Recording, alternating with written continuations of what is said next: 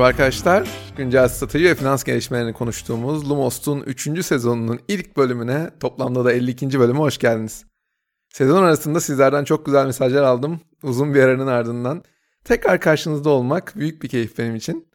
Geçtiğimiz sezonlarda olduğu gibi cuma akşamları sizlerle birlikte olmayı planlıyorum.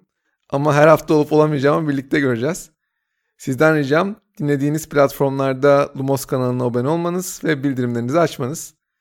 Sezon sonu anketine gösterdiğiniz yoğun ilgi için Ekşi Sözlük ve Apple Podcast üzerinden bıraktığınız değerlendirmeler için gerçekten çok teşekkür ediyorum sizlere.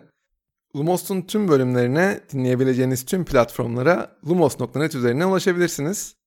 Dikkatimi çeken güncel gelişmeleri yine ilk iki sezonda olduğu gibi kısa yorumlarla takip etmek isterseniz de sizleri Lumos'un Twitter, LinkedIn ve Instagram hesaplarına bekliyorum. Bu sezon ilk dosyamız DTC'ler olacak.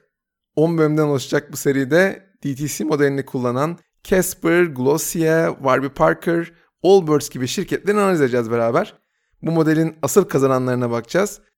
Şirket analizlerine başlamadan önce bu modeli artılarıyla eksileriyle masaya yatıralım istiyorum ilk bölümde. Bu bölümün ilk kısmında DTC ve DNVB kavramlarını anlamaya çalışacağız. Tabi bunu yaparken biraz geçmişe gideceğiz beraber. İkinci kısımda başarılı DNVB'lerin ortak özelliklerini araştıracağız. Son kısımda ise modelle ilgili problemli noktalar üzerine kafa patlatıp teorinin pratiğe yansımasının zamanla nasıl değiştiğini gözlemleyeceğiz.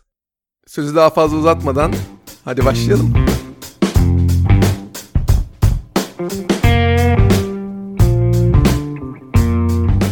Perakende sektörünün içindeyseniz ya da bu sektörü takip etmeyi seviyorsanız muhtemelen DTC ve DMVB terimleriyle karşılaşmış olmalısınız. Hikayeyi daha kolay anlatabilmek adına öncelikle DTC kavramını açıklayarak başlamak istiyorum. E, DTC en basit tanımıyla tüketiciye doğrudan satış anlamına geliyor. Bir DTC kendi fiziksel mağazasından, e-ticaret mağazasından, bir pop-up mağazasından veya e, müşteri verilerine erişim sağlayabildiği bir pazar yeri aracılığıyla doğrudan satış yapabilir. Bu senaryoların hepsinde tüketiciye doğrudan erişiminin olması müşterilerini çok daha iyi tanıyabilmesini sağlıyor DTC'lerin. Konsepti en basit şekilde ürünleri tüketiciye geleneksel toptan satış fiyatının biraz üzerinde ancak parakende satış fiyatından daha düşük bir fiyatla satmak olarak düşünebiliriz. Tüketicinin normalden daha az ödediği, üreticinin de benzer kar oranına sahip olduğu ancak tüketicileriyle doğrudan bir ilişki kurduğu, yani teoride herkesin kazandığı bir modelden bahsediyorum. DTC'nin geçmişi aslında çok çok eskiye dayanıyor ulaşım olanaklarının kısıtlı olduğu, elektriğin olmadığı dönemlerde insanlar ihtiyaçlarını kendilerine en yakın üretici üzerinden karşıladılar. Bu üreticiler küçük ama sadık bir müşteri kitlesine sahiptiler. Üreticiler ve tüketiciler arasındaki ilişki sıkı ve sağlıklıydı o dönemler. Hem coğrafi kısıtlar hem de rekabet olmaması sebebiyle müşterilerin değiştirme maliyetleri çok çok yüksekti. Üreticiler müşterilerinin kim olduğunu ve ne istediklerini tam olarak bildiklerinden tam ihtiyaca yönelik çözümler sağlıyorlardı. Zamanla ulaşım kolaylaştı, her şey çok daha fazla birbirine bağlı hale geldi. Tüketiciler de geniş seçenekler arasından seçim yapabilir oldular. Eskiden uzaktaki işletmelerden satın almayı düşünmeyen tüketiciler artık kendilerine neyin daha çok kazandırdığını düşünmeye başladılar. Bu da DTC modelinin çok daha geniş kitlelere ulaşmasını sağladı. Zamanla pratik avantajlarından dolayı üretici ile tüketici arasına aracılar girdiler. Büyük perakende mağazaları tüketicilerin birçok üreticiye ait ürünlere tek bir noktadan ulaşabilmesini sağladı. 1990'ların sonlarına doğru ise internet D2C modelinin tekrar popüler hale gelmesini sağlayan ana etken oldu. Digital Native Vertical Brands kısaltılmış haliyle DNVB'ler ise dijital olarak doğan, öncelikle internet üzerinden satış yapan ve tedarik zincirini uçtan uca yöneten markaları ifade ediyor. DNVB terimi ilk kez erkek giyim parakendecisi Bonobos'un kurucu ortağı Andy Dunn tarafından ortaya atılmış.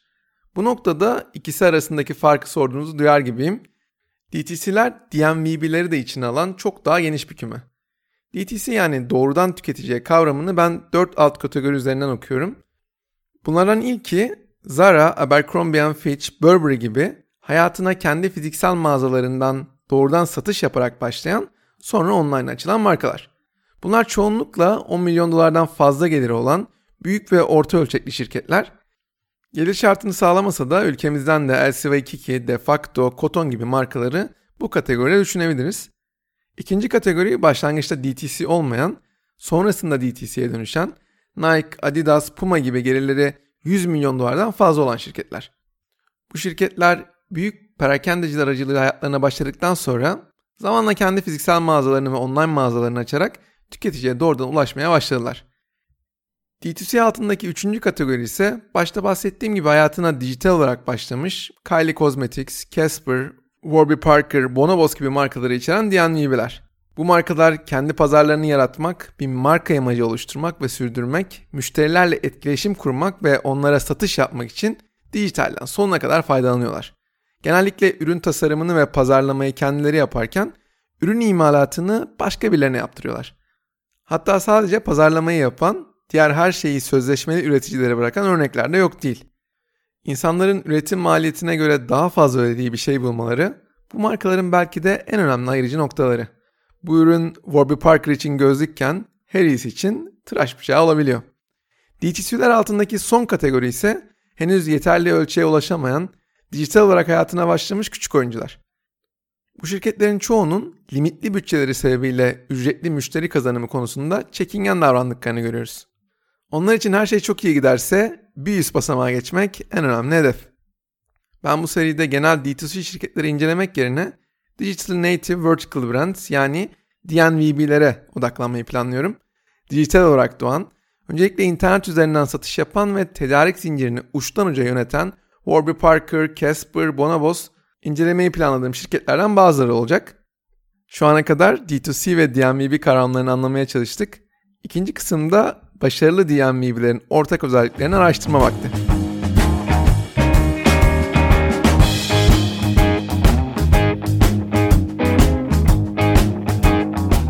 Öncelikle başarılı DNVB'lerin ortak özelliklerini bulmaya çalışalım. Gerçekten bu iş modelinin 21. yüzyılın en önemli iş modeli olup olmadığını sorgulayalım. Başarılı DNVB'lerin ilk ortak özelliği sadelikten ve basitlikten besleniyor olmaları. Lumos'un 6. bölümünde Amazon'u analiz ederken şirketin long tail stratejisini ne kadar başarılı uyguladığına bakmıştık beraber. Chris Anderson 2004 yılında Wired'da The Long Tail isimli makalesini yayınladığında bu kadar popüler hale geleceğini tahmin etmiyordu muhtemelen. Chris Anderson makalesinde çok sayıda satılan ürünlerden az satmaktansa az sayıda satılan ürünlerden çok sayıda satılmasını Amazon ve Netflix örneği üzerinden anlatıyordu. Bir kitapçı dükkanınız olduğunu hayal edin. Ne kadar büyük bir kitapçı olursanız olun, fiziksel olarak limitli bir kapasiteniz var. Böyle bir durumda dükkanınızda bulunduracağınız kitaplar konusunda seçim yapmanız gerekiyor. En çok satan kitaplara öncelik vermekten başka çareniz yok. Bunun size yarattığı iki handikap var. İlki satış oranı düşük olduğu için dükkanınızda bulunduramadığınız kitapları almak isteyen müşterileri kaybediyorsunuz. İkincisi ise sizin dükkanınızda bulundurduğunuz kitaplar her yerde çok kolay bulunabildiği için satış rakamlarınız hayal ettiğiniz kadar yüksek olmuyor. İşte e-ticaret tam olarak bu probleme çözüm buluyor. Artık fiziksel olarak limitleriniz yok. İstediğiniz kadar farklı kitabı internet üzerinden satabiliyorsunuz. Long tail stratejisi çok başarılı olsa da DNVB'ler bu stratejiden çok farklı hareket ediyorlar.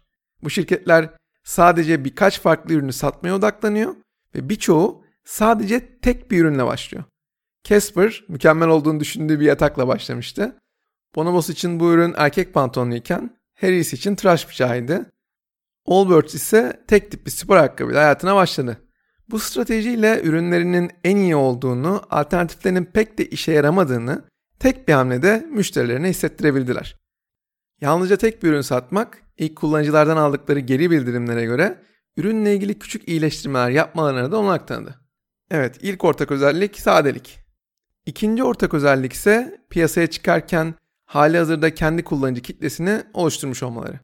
Eğer böyle bir kitleleri yoksa bile çok hızlı şekilde bu kitleyi yaratabilmeyi başardılar. Örneğin Casper bunu Instagram ve Twitter influencerları üzerinden yaptı. Kylie Jenner Mart 2015'te yeni Casper yatağının bir resmini paylaştığında 800 binden fazla beğeni alarak şirketin net yatak satışlarını hemen ikiye katladı. Tıraş bıçağı tarafında Harris bunu 100 bin kişiden e-mail toplayarak başardı. Glossier'in kurucusu Emily Weiss'ın Into the Gloss adlı blogu işini çok kolaylaştırmıştı. Aylık 1,5 milyon tekir ziyaretçi sayısına ulaşan bu blog yardımıyla Glossier piyasaya çıkar çıkmaz büyük bir ilgi odağı oldu. Honest Company gibi ünlüler tarafından hayata geçirilen örneklerde hızlı başlamak konusunda şanslıydılar. Jessica Alba, The Honest Company'nin çok hızlı fark edilmesini sağladı ve hikayesini büyük bir kitleye ulaştırabildi.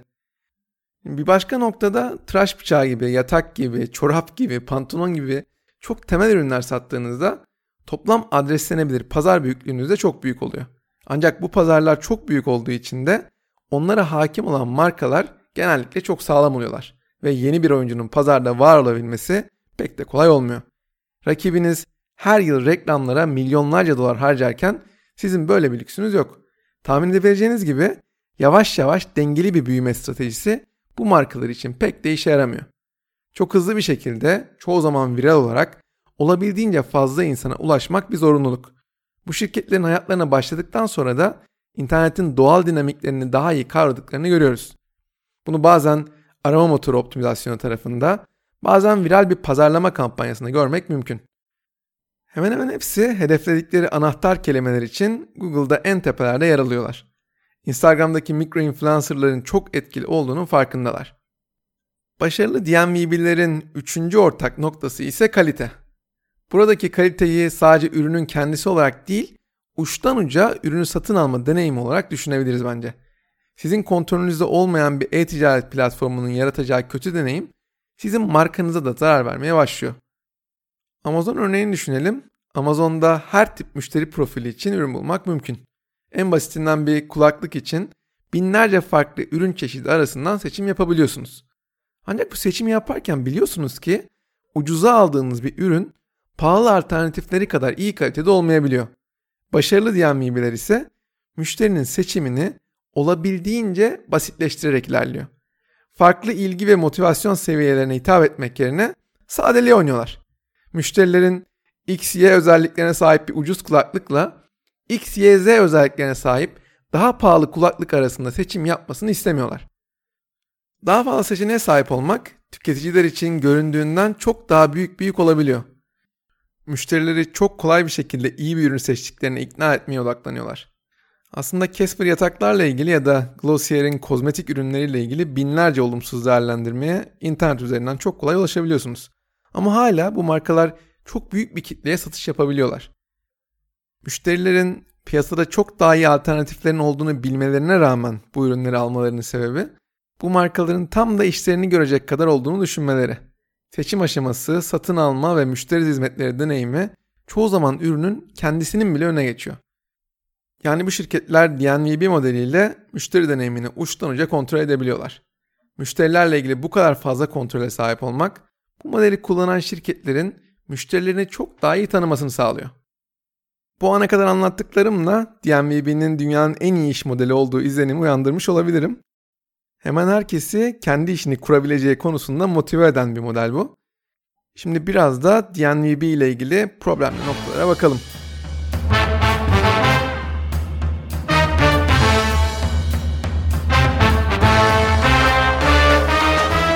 Teoride her şey çok kolay ve mükemmel görünse de pratiğe yansıması her zaman istendiği gibi olmayabiliyor. Başarısız örnekleri incelediğimde öne çıkan ilk nokta brüt kar marjı. Rakamlar üzerinden konuşacak olursam brüt kar marjınız %50'nin üzerine değilse başarılı olabilmeniz pek de kolay değil. Hatta çok başarılı örneklerin brüt kar marjı %80'lere kadar yaklaşıyor. Brüt kar marjı düşük olan şirketlerin yatırımcıları ikna etmek için ölçeklendikçe brüt kar marjlarını iyileştireceklerini söylediklerini görüyoruz. Büyüdükçe brüt kar marjını kademeli olarak iyileştirmek mümkün olsa da radikal değişiklikler pek de olası görünmüyor. Brüt kar marjını %10 veya daha üstünde arttırmak pek gerçekçi bir söylem değil. Başarısız örnekleri incelediğimizde ikinci öne çıkan nokta ise Customer Acquisition Cost yani müşteri edinme maliyetiyle ilişkili. DNVB'lerin tüketicileri web sitelerine veya uygulamalara çekebilmeleri gerekiyor. Tahmin edebileceğiniz gibi Facebook, Instagram, Google reklamları bu şirketlerin müşteri edinmesinde anahtar rolü üstleniyor. Ancak rekabet arttıkça sosyal medyadan beslenen DNVB'lerin müşteri edinme maliyetleri de artıyor. Aynı brüt kar marjında olduğu gibi kurucular yatırımcıları ölçeklendikçe müşteri edinme maliyetlerinin düşeceği şeklinde ikna etmeye çalışıyorlar. Bunun neredeyse hiç olmadığını Hatta çoğu zaman da tam tersinin doğru olduğunu da görüyoruz. Bir de işin zamanlama gerçeğini kabul etmek gerekiyor. DMVB'lerin ilk kez popülerleşmeye başladığı 2010'un başlarında rekabet tahmin edebileceğiniz gibi yok denecek kadar azdı. Facebook, Instagram gibi sosyal medya platformlarında çok düşük maliyetlerle reklam yapılabilmesi mümkündü. VC'ler bu modelle iş yapan girişimlere yatırım yapmak için birbirleriyle yarışıyorlardı adeta. Böyle bir ortamda akıllı insanların başarılı olması çok da zor değildi. Birçok NBA projesi gerçek işlere dönüştü. Ancak yıllar içerisinde hikaye tamamen değişmeye başladı. Yıllar içinde başlangıçta öne çıkan markalardan ilham alan yüzlerce rakip ortaya çıktı. Bu sosyal medya reklamlarının fiyatını arttırdı, brüt kar marjlarının erimesine yol açtı. Sonuç olarak ne oldu? Müşteri edinme maliyetinin matematiği tamamen bozuldu.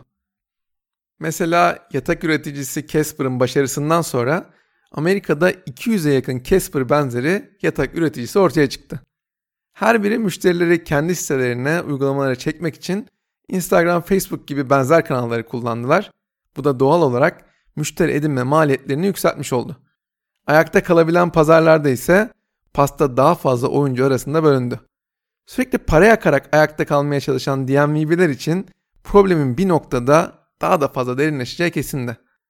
Artık yerleşik oyuncular Instagram reklamlarının ya da etkileyici viral kampanyaların yalnızca bir noktaya kadar işe yaradığını biliyorlar. Öyle bir dönemdeyiz ki bir iş kurmak hiç bu kadar ucuz olmamıştı muhtemelen.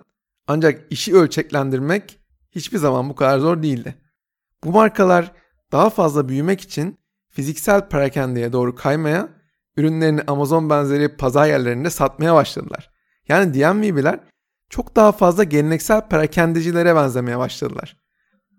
Bu arada resmi daha da karmaşık hale getiren ise eski tüketici markalarının DMVB'lerden etkilenerek benzer ürünleri piyasaya sürmesi oldu.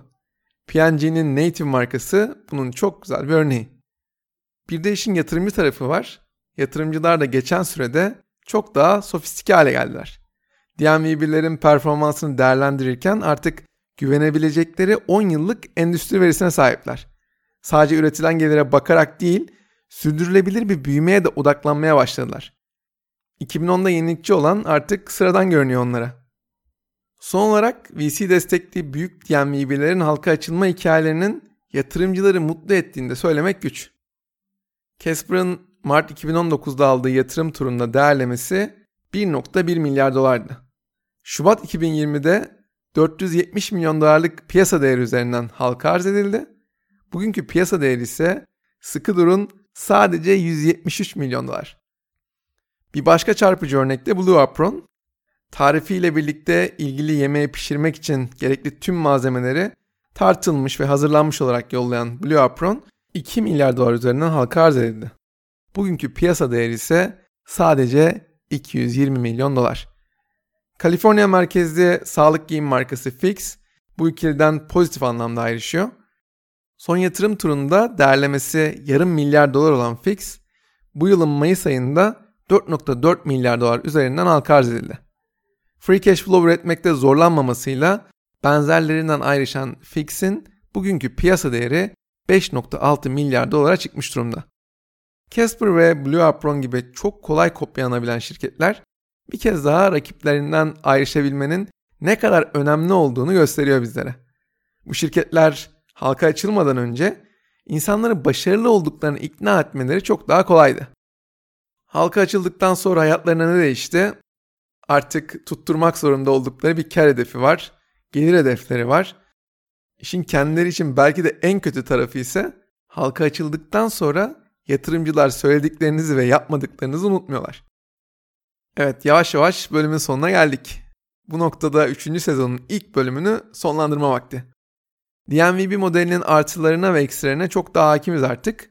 Gelecek bölümde DMVB modelinin ilk temsilcisi olan 2017 yılında Walmart tarafından 310 milyon dolara satın alınan Bonobos konumuz olacak. Haftaya görüşmek üzere.